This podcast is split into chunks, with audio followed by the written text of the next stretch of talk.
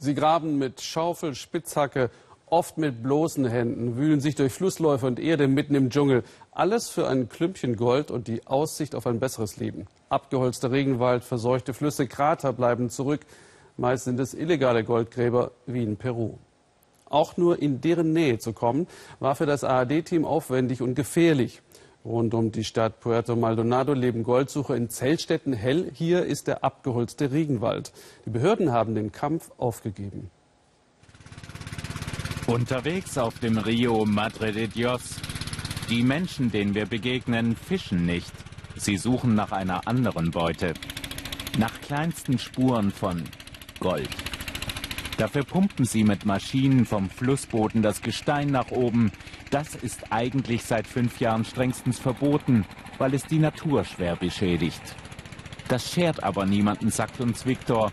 Gesetze werden missachtet, weil es hier nichts anderes gibt, um Geld zu verdienen. Viktor kommt aus dieser Region und führt uns durch das Revier der Goldsucher. Die Aussicht auf den großen Fund lockt viele Glücksritter an. Eigentlich bin ich ja Fischer, aber ich arbeite lieber als Tagelöhner, als Goldsucher. Diese Kleinschürfer werden selten reich, erzählt Viktor. Doch die Hoffnung auf wenigstens ein bisschen Goldstaub lässt die rund 30.000 Mineros in dieser Region unentwegt den Boden im Fluss und Urwald umgraben. Es gibt nichts anderes. Die Landwirtschaft lohnt hier nicht. Beim Schürfen aber stehen die Chancen nicht schlecht, bis zum Ende des Arbeitstages drei bis vier Gramm Gold zu finden. Das entspricht einem Wert von fast 150 Euro. Genug, um die Familien mit Essen zu versorgen.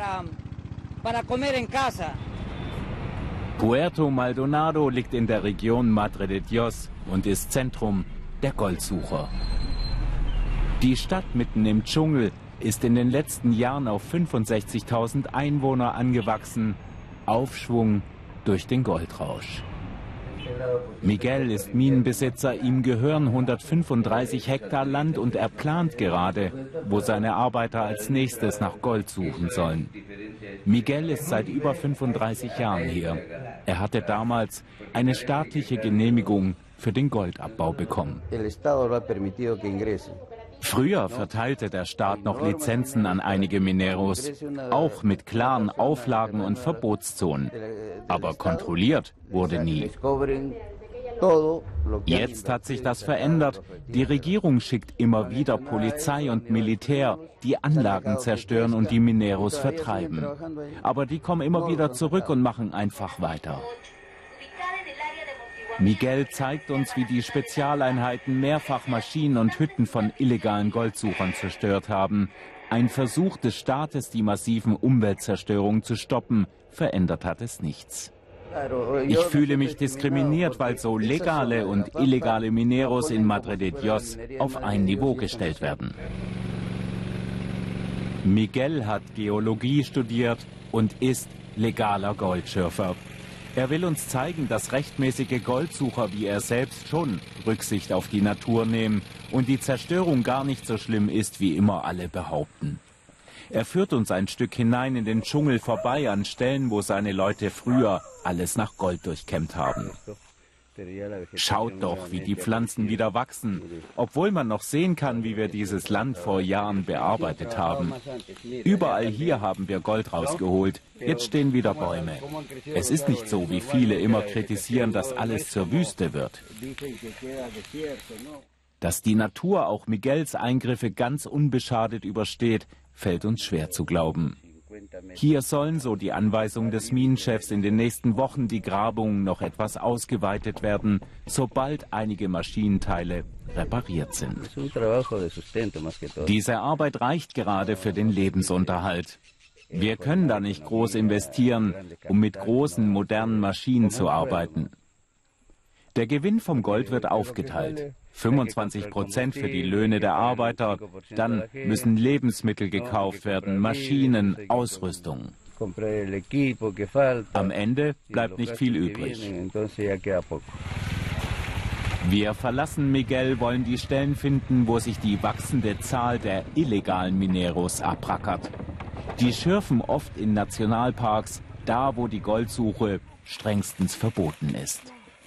Wir nehmen eine mühsame Fahrt durch den Dschungel auf uns, trotz Warnungen.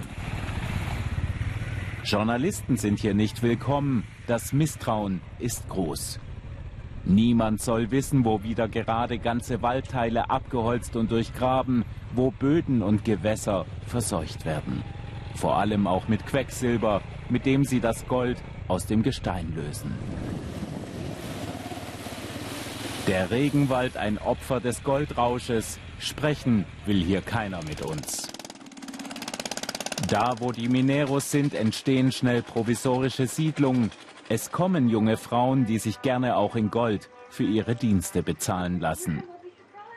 Die Geißel des illegalen Goldabbaus wird Peru nicht los. Deswegen denken Politiker darüber nach, ob es nicht besser sei, ganz offiziell neue Lizenzen auszugeben, verbunden mit mehr Kontrollen. Das Ministerium für Energie und Bergbau arbeitet gerade an so einer Gesetzesreform, die es erlaubt, in dieser Region mehr Gold abzubauen. Das gesamte Wirtschaftsleben hier hängt nun mal davon ab. Etwa 400 Gramm des Edelmetalls verkauft ein Goldsucher durchschnittlich an die Zwischenhändler im Jahr. Nicht genug, um reich zu werden, aber definitiv mehr als Tagelöhner anderswo bekommen. Deswegen reißt der Zustrom an Glücksrittern auch nicht ab. Selbst Viktor will in Zukunft auf Goldsuche gehen. Der Reiz ist einfach zu verlockend, mit solchen Klumpen das eigene Leben vergolden zu können.